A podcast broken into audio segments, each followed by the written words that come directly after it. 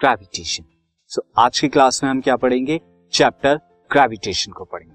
So as you can see there is the gravitation force क्या होती है? वो फोर्स जो चीज़ों को अपनी तरफ़ अट्रैक्ट करती है. आगे हम डिटेल में देखेंगे. As you can see this gravitation chapter so first of all कौन से टॉपिक जो है?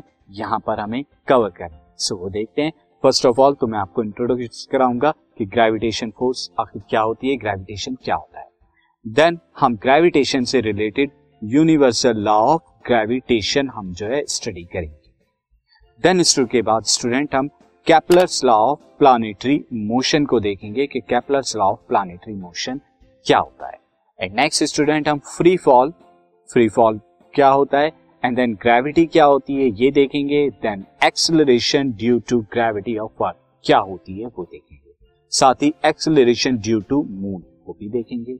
नाउ मास एंड वेट के अंदर जो है, हम यहाँ पर डिफरेंस देखेंगे कि मास और वेट में क्या डिफरेंस होता है।